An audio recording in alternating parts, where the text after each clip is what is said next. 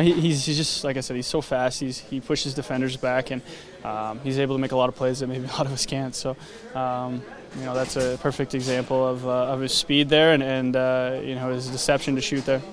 Obviously, going into this game, you know, the media made a big deal about him, Eichel, the first time. Do you think it's nice for all of you to be able to move on, you know, past the uh, the matchup and focus on the rest of the games? Yeah, well, I mean, I'm sure he is for sure. There's a lot of pressure on him. Um, you know, there's a lot of media, a lot of attention on this game just because of that matchup. But um, you know, obviously, I think in his mind, he's probably worried more about the two points, and we got that, and, and I'm sure he's happy to move on.